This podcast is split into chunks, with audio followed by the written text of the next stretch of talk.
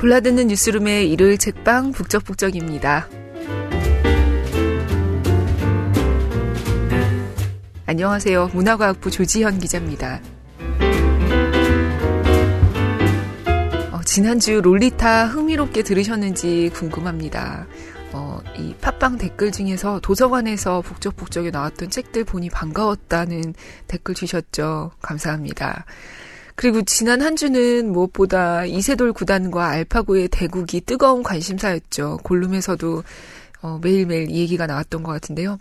바둑을 넘어서 인공지능이 대체 뭔지, 어디까지 가능한지, 내 인생에 인공지능이 어떻게 끼어들게 될지 많은 생각을 하게 된 한 주였습니다.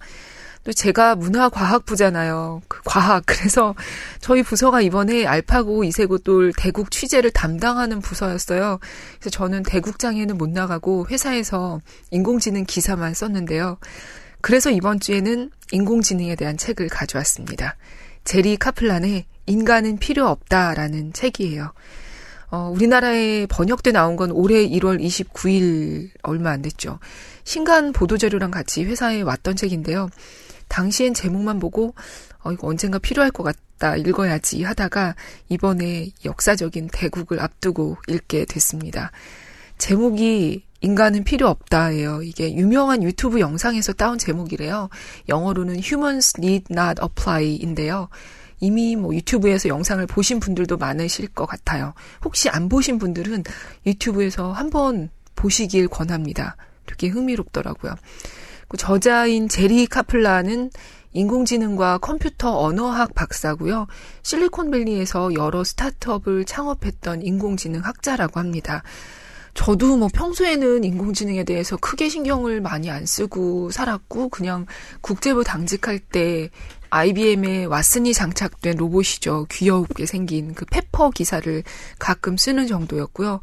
로봇 기자 얘기를 들으면서 그래, 뭐, 로봇이 잘 쓰는 분야도 분명히 있겠구나 정도로 생각했었는데요. 이번에 알파고의 선전을 보면서 충격을 받아서 그런지 이 책 내용이 쏙쏙 잘 들어오더라고요. 먼저 서문 중에서 일부를 읽어볼게요. 낭독을 허락해주신 출판사 한스 미디어에 감사드립니다.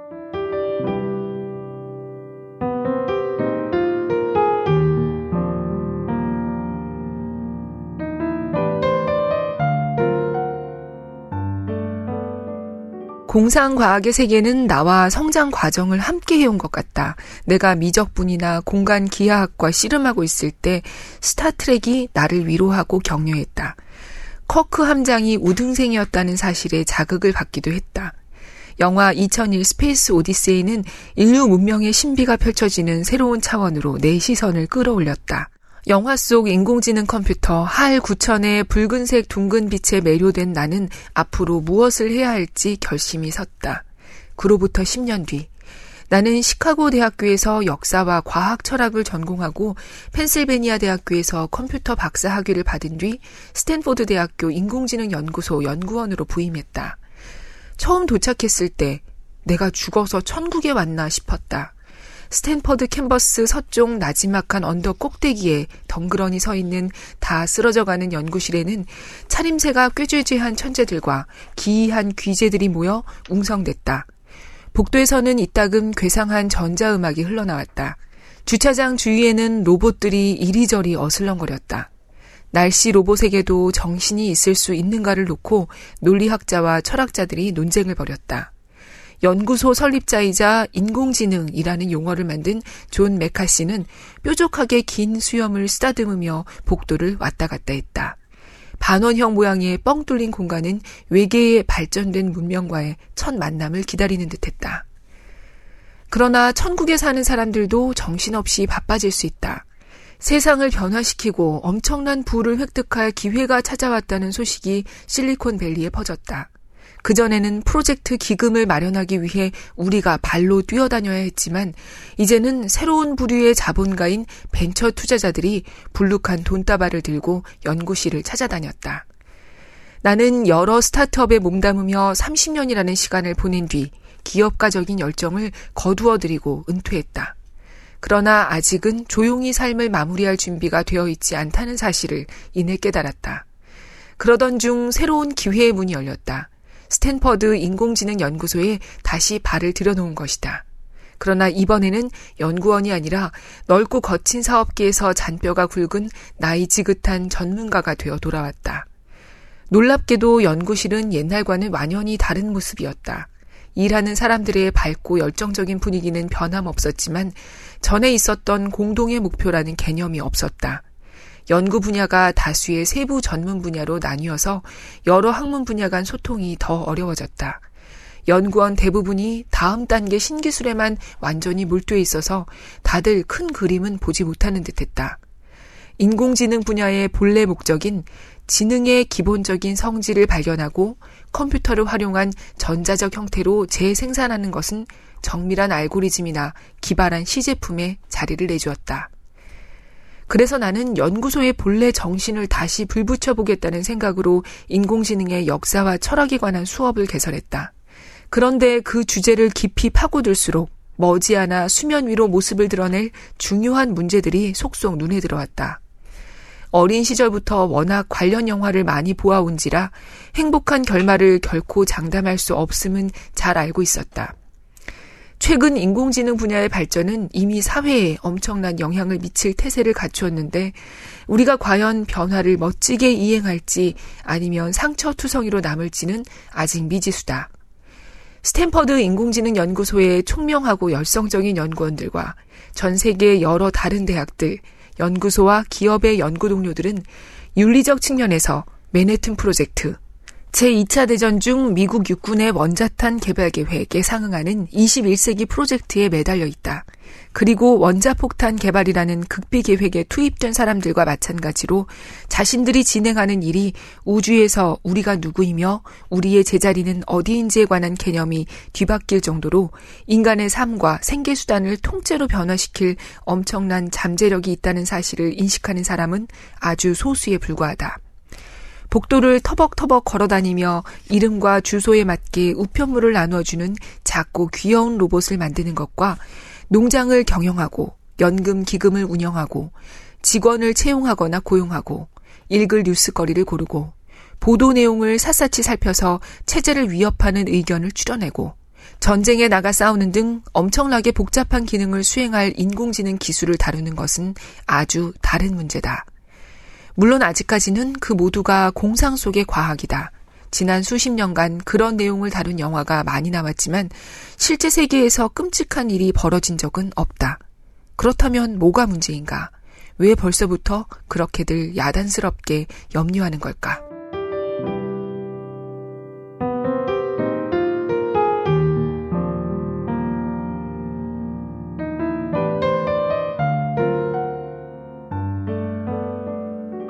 네. 왜 그렇게들 야단스럽게 염려하는 걸까? 염려하는 쪽이 있고, 뭐 그렇게 부정적인 일이 일어나겠어? 라고 밝은 면을 보시는 분들도 있는 것 같아요. 이 책의 저자는 부정적인 면을 대비하자는 쪽인데요. 이어서 들어가며 라는 글에 이런 내용이 있어요.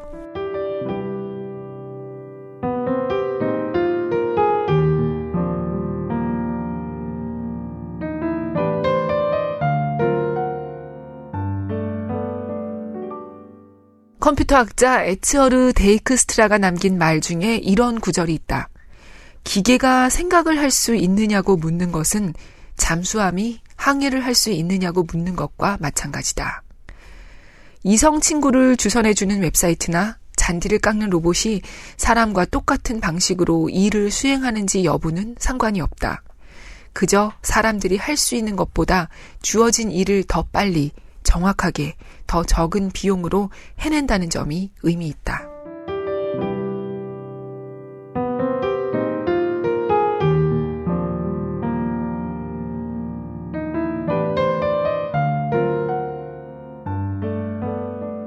네. 그러게요.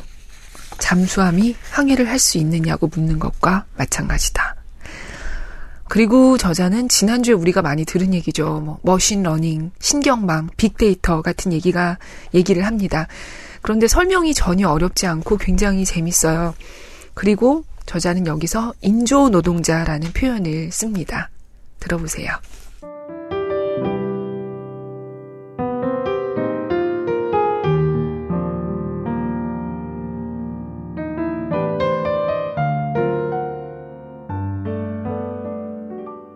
물론 인조지능과 인조노동자라는 두 가지 유형의 시스템들은 자동차를 수리하고 외과 수술을 하고 고급 음식을 요리하는 등의 수준 높은 지식이나 기술을 요하는 물리적인 작업에 한데 어우러져 일하기도 한다.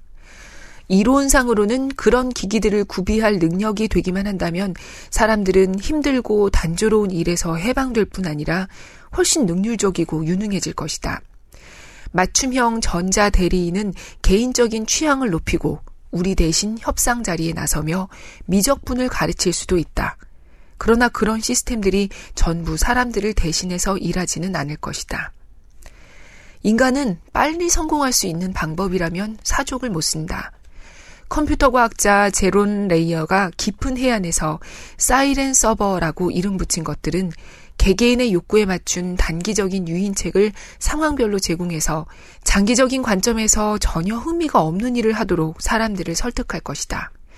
한정 판매나 총알 배송이라는 참기 힘든 유혹에 눈이 멀어 지금껏 소중히 간직해온 생활 방식이 점진적으로 붕괴되고 있다는 사실을 느끼지 못할지 모른다.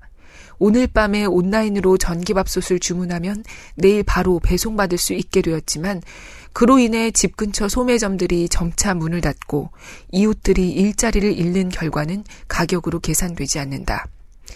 이 시스템들이 어떤 노래를 듣고 어떤 칫솔을 사야 할지 추천해 주는 것은 이해할 만하다. 그러나 이 시스템이 스스로 행동할 수 있게 허용하는 것 혹은 요즘 유행하는 말로 자율권을 주는 것은 다른 문제다. 이들은 우리가 소화할 수 없는 방대한 양의 데이터를 활용하며 우리가 지각할 수 없는 시간 척도로 작동하기 때문에 전력망을 차단하고 모든 항공기의 이륙을 보류하며 신용카드 수백만 장을 무효화하는 등 눈 깜짝할 사이에 상상하기 힘든 규모로 우리 사회를 파괴할 수도 있다.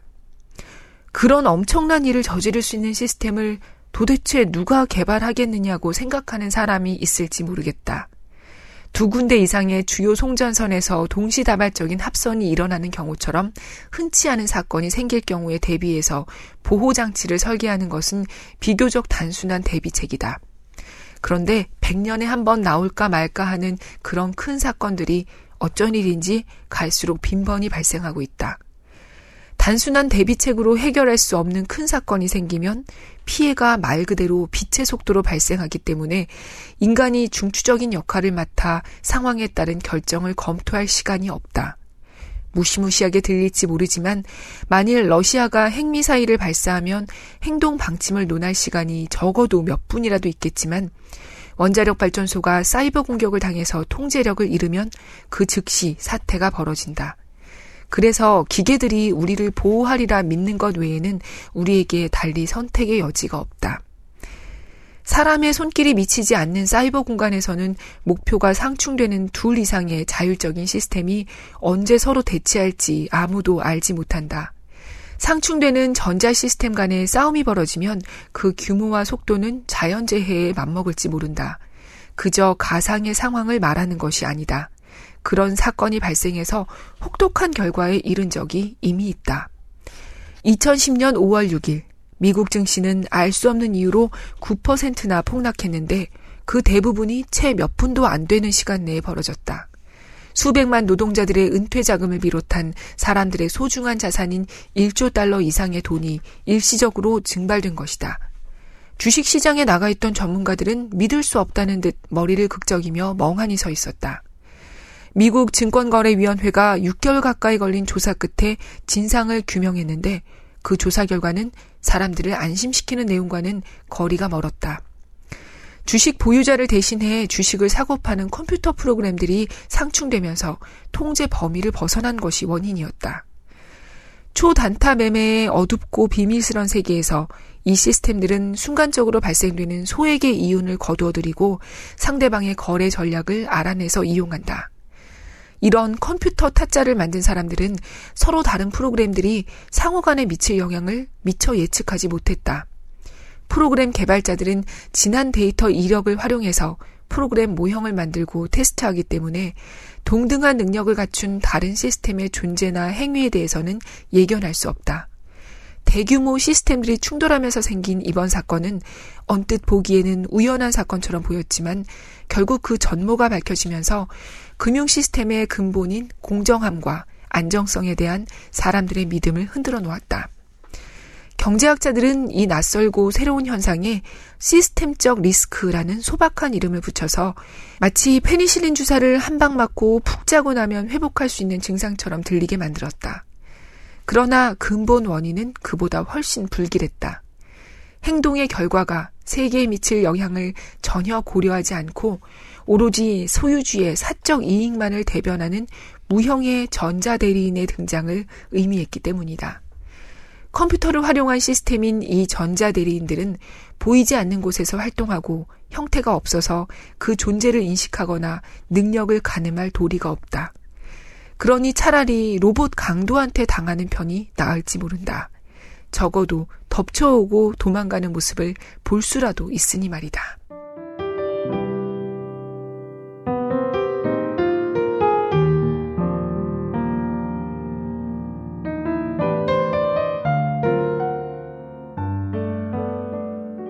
네, 그리고 이 저자는 앞으로 부자들이 고용할 노동자는 없거나 있더라도 극소수에 불과할 거라고 전망을 해요. 한번 들어보세요.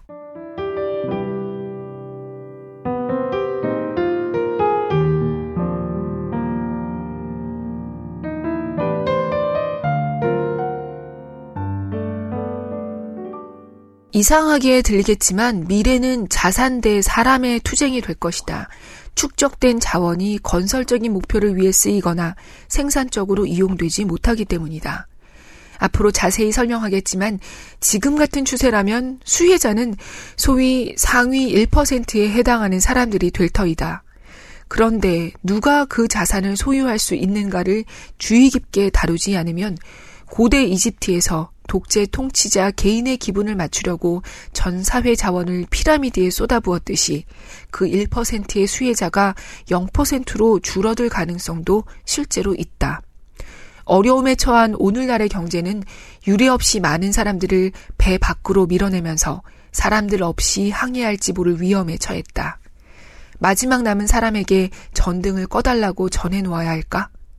그냥 두어도 저절로 꺼질 테니 굳이 그렇게 부탁할 필요도 없다. 그런데 그보다도 더 큰 위험 요인이 있다. 사람들은 인공지능에 대해 생각할 때 보통 온순한 하인 또는 악의적인 지배자인 로봇들 혹은 요새로 둘러싸인 벙커에 묻힌 거대한 컴퓨터 두뇌 같은 미래를 그린다. 꾸며낸 어색한 표정의 인조인간이 우리 화를 돋우는 일은 벌어지지 않는다. 그런 상상은 무엇이든 의인화하는 인간의 편견과 수많은 할리우드 영화들이 잘못된 길로 사람들을 이끌어온 데 기인한다. 사실 진정한 위험은 곤충 떼처럼 조직화된 자그마한 인조 노동자 집단과 실체 없이 원거리 클라우드 서버 내에 상주하는 인조지능의 광범위한 확산에 있다. 보거나 지각할 수 없는 위험을 걱정하기는 힘들다. 무엇이라 설명하기 힘들게 상황이 악화하는 듯 느껴질지 모른다. 옛날 산업혁명 초기 러다이트들은 그들 대신 일을 차지한 방적기를 박살냈다지만 만일 상대가 스마트폰 애플리케이션이라면 대체 어떤 식으로 대항해서 싸울 수 있을까? 오늘날 정책 위반자들은 지속적인 높은 실업률과 경제 불평등의 근본 원인을 찾기 위해 머리를 쥐어짜고 있지만 가속화하는 기술 발전이 그 원인 중 하나라는 사실은 상대적으로 주목을 덜 받고 있다. 앞으로 살펴보겠지만 정보 기술의 발전은 이미 엄청난 기세로 산업과 일자리를 파괴하고 있는데 그 속도가 워낙 빨라서 노동시장이 도저히 적응할 방법이 없기 때문에 앞으로 전개될 상황은 무척 심각하다. 발전된 기술은 완전히 새로운 방식으로 노동을 자본으로 대체하고 그렇게 새로 창출되는 부는 부유한 사람들에게 불공평하게 많이 배분된다. 이런 설명에 반박하는 사람들은 생산성이 향상되면서 부가 증가하고 우리가 가진 배를 모두 물에 띄울 수 있게 될 것이며 욕구와 필요가 다양해지면서 그와 관련된 새로운 일자리가 생길 것이라는 주장을 편다. 물론 그 말도 맞다. 전체적이나 평균적으로 따져봤을 때 말이다. 그러나 더 깊이 생각하면 그렇다고 우리 형편이 꼭 나아진다고는 볼 수 없다. 지구 온난화와 마찬가지로 노동시장은 변화 속도가 문제이지 변화 자체가 문제는 아니다. 현재 노동자들은 그런 새로운 일자리에 필요한 기술을 습득할 시간은 물론 기회도 없다. 어마어마한 부를 거머쥔 소수의 상위 집권층이 가장 큰 몫을 독차지하고 나머지 사람들은 상대적으로 가난하게 살아가는 상황이라면 전 구성원의 평균 소득이 얼마인지는 의미가 없다. 부가 증대되면서 호화로운 요트를 모두 물에 띄울 수 있게 되겠지만 그러는 동안 작은 나룻배들은 모두 가라앉을 것이다.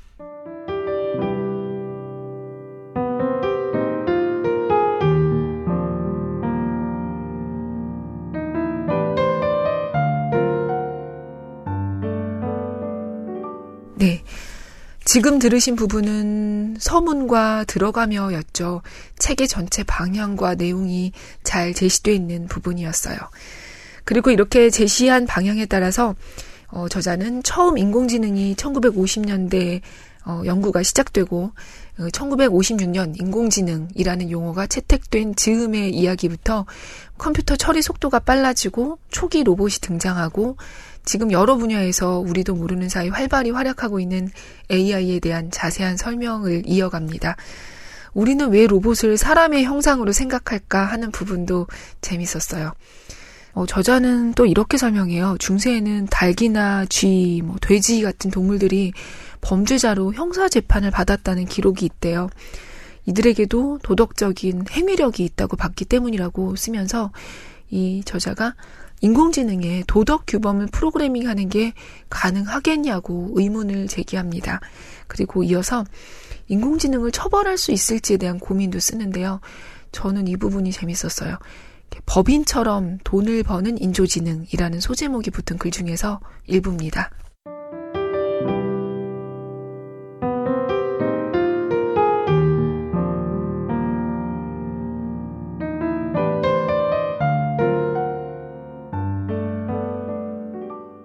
인조지능이 일단 법인으로 규정되면 인조지능의 재산 소유를 허용하라는 압력이 높아질 것이다. 법인 소유의 재산은 법인 소유주와는 무관하게 재산을 몰수하거나 벌금을 물릴 수 있기 때문이다. 로봇 폭행 사건의 예에서는 로봇이 소유한 재산이 노동력 밖에는 없었으므로 피해자 밑에서 1년간 봉사하라는 판결이 내려졌다. 로봇에게 벌금을 물릴 수 없는 상황이니 판사는 주인에게 벌금을 내게 하는 것보다는 그 편이 낫다고 판단한 것이다. 하지만 로봇에게 은행 계좌가 있다면 직접 벌금을 부과할 수 있었을 터이다. 인조지능 소유주들로서는 인조지능의 계약권과 재산권을 부여하면 자기 개인 재산을 법적 책임으로부터 보호하는 부수적인 효과가 생기기 때문에 환영할 것이다. 실제로 오늘날 법인을 설립하는 가장 일반적인 동기가 바로 그런 효과 때문이다. 미래의 여러 가능성 중 하나에 불과한 공상이라고 생각할지 모르겠지만 실은 전혀 그렇지 않다. 변호사나 의사들이 전문직 법인 형태로 유한 책임 회사를 설립하는 것처럼 오늘날 인조지능 각자를 고유 법인으로 구성해 그 영향을 실험해 볼 수 있기 때문에 그런 예측은 머지않아 현실로 나타날 가능성이 크다. 내가 만일 자율주행 택시를 여러 대 소유하고 운영하고 있다면 택시들을 각자 개별 자산을 소유한 법인으로 등록할 것을 진지하게 고려하겠다. 단 한 번의 큰 실수로 회사 전체가 도산하기를 바라지는 않으니 말이다. 일단 그렇게 해놓고 난 뒤에는 부하들이 여기저기 돌아다니며 헌신적으로 돈을 긁어모으도록 내버려 두었다가 나중에 벌집에서 꿀을 채취하듯 걷어들일 것이다. 그러고 보니 지능이 있는 기계들을 행위자로 보아야 하는가에 대한 근본적인 문제로 돌아왔다. 그런 기계들은 주어진 목표를 향해 가차없이 덤벼들고 인간의 능력을 능가하며 인간의 통제에 있는 듯 보이는 것은 오직 명목에 불과할지 모른다. 그런 문제가 해결되려면 인조지능을 인간 사회의 생산적인 동반자로 받아들일 윤리적이고 법적인 토대가 개발되어야 한다.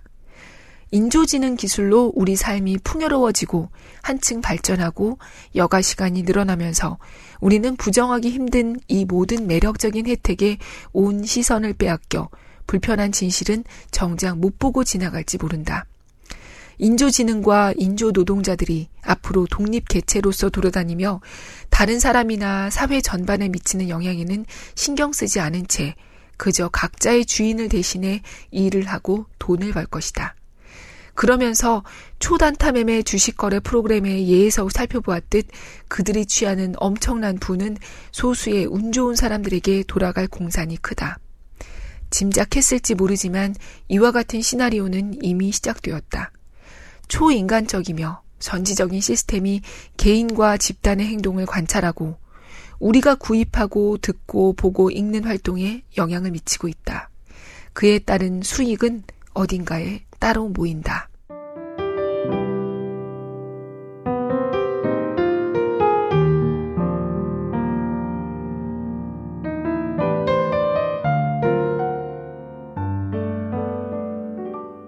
네. 여러 페이지를 훌쩍 뛰어넘어서요. 저자는 인조지능이 노동시장에는 어떤 영향을 준다고 보는지 한번 읽어보겠습니다.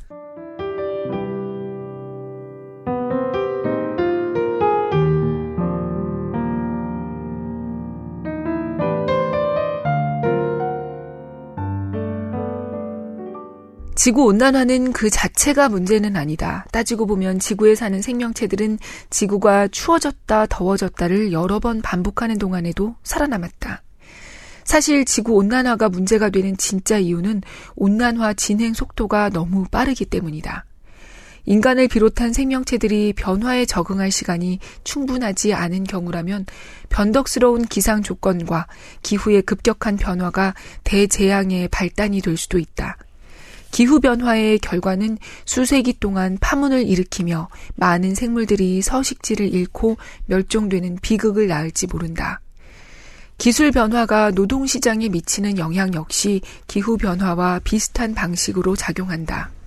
변화가 점진적으로 진행되기만 한다면 시장은 충분히 대응한다. 그러나 변화 속도가 지나치게 빠를 경우에는 혼돈에 빠지고 기후변화에서처럼 승자와 패자가 나온다.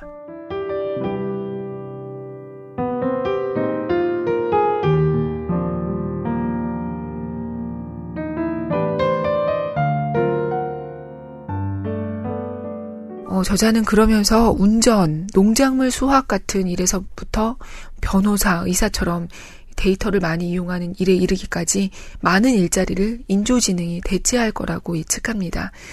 그러면서 기술의 발전이 꼭 인간의 행복을 가져오는가에 대한 의문을 던집니다.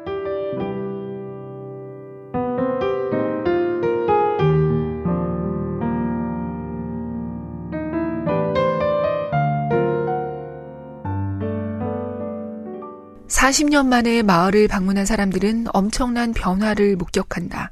지극히 평범하고 단조롭기 그지없었던 마을 중심가에는 최신 스포츠 시설과 고가의 사치품 상점들이 들어찼다. 형편이 좋지 않아 사람들이 외식을 줄이면서 식당이 문을 닫고 대신 제일 부유한 스무 가구 가족들만 주로 이용하는 고급 레스토랑이 생겼다. 비 올때 씻는 장화를 진열해 놓고 팔던 가게는 명품 펌프스를 진열해 놓고 남성 복점은 유명 디자이너 의류 매장으로 바뀌었다. 마을을 찾은 손님은 이렇게 멋지게 발전했으니 마을 사람들이 아주 뿌듯해하겠다고 생각할지 모르지만 실상은 그렇지 못하다. 마을 사람들 대부분은 중심가 상점들을 이용하지 못한다. 대신 그들은 차를 타고 80km 떨어진 월마트까지 가서 넉넉지 않은 돈으로 일주일 동안 먹고 쓸 물품을 사온다. 생활 수준의 격차가 이토록 막대하게 벌어지는 상황은 크나큰 불명예이므로 개선해야 마땅하다. 내 기억에 아련한 옛날 그 시절에 부잣집에는 컬러 텔레비전이 있었고 가난한 집에는 흑백 텔레비전이 있었다. 그것만 빼면 사람들은 거의가 같은 학교에 다녔고 같은 음식점에서 밥을 먹었으며 디즈니랜드에 가서 똑같이 줄을 서서 기다렸다. 그러나 이제는 디즈니랜드의 매직 킹덤조차도 경제적인 현실에서 자유롭지 못하다. 내가 알기로 디즈니랜드 VIP 투어가 2010년에 새로 생겼다. 시간당 315에서 380달러를 추가로 내면 개별적으로 가이드의 안내를 받고 줄 서서 기다릴 필요 없이 놀이시설을 무제한 이용할 수 있다. 놀이공원 정보와 소식을 다루는 웹사이트인 인사이더 매직에는 다음과 같은 가슴 저미는 글이 게시됐다. 월트 디즈니는 자기가 만든 공원이 부자들의 전유물이 되는 것을 절대 원치 않았다. 나는 평범한 사람들이 메인스트리트 USA 한복판을 다시 걸을 수 있는 날이 오기를 꿈꾼다. 부자든 가난하든 상관없이 모든 아이들이 미키마우스에게 안기고 공주에게 뽀뽀를 받는 그런 날이 오기를 말이다.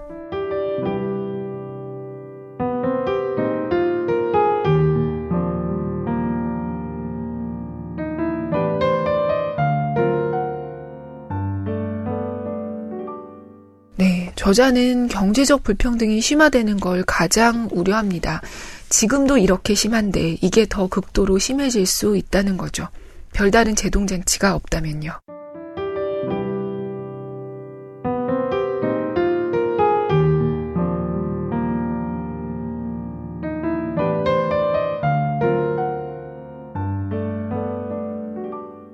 소설이나 영화에 자주 등장하는 로봇들의 대결전은 군사적 충돌로는 실현되지 않을 것이다. 기계들이 인간의 지배를 무력화하려고 폭동을 일으키거나 무기를 차지할 리는 없다. 대신 인간에게 유익하리라는 믿음에서 인간들이 인조지능에게 서슴없이 통제권을 넘겨주면 인조지능은 우리가 거의 인식하지 못하는 사이에 서서히 그리고 은밀하게 경제를 차지할 것이다.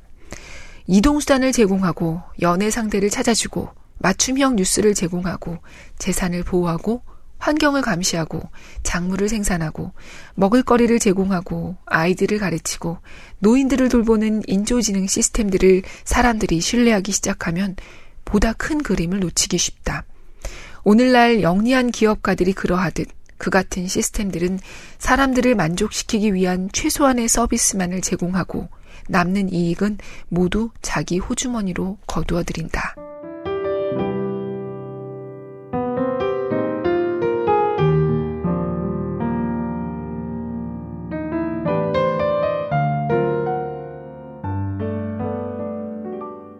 네, 그러면 어떤 준비 또는 고민이 필요할까요? 그 내용은 책에서 확인해 보실 수 있습니다. 어, 오늘도 복적복적 함께 해주셔서 정말 감사합니다. 제가 어제 이사를 했어요, 사실. 그래서 오늘 목소리가 더욱 평소보다 평소에도 안 좋던 목소리 더욱 거칠거칠해서 죄송하고요. 그래도 이 북적북적이 지금은 물론 다운로드 수가 훨씬 적지만 이것머니나 머니볼을 따라잡는 그날까지 혼자 듣지 마시고 주변에 소문도 많이 내주세요. 다단계처럼. 어, 일요일 행복하게 보내시고요. 다음 주도 또 흥미로운 책으로 찾아뵙겠습니다. 안녕히 계세요.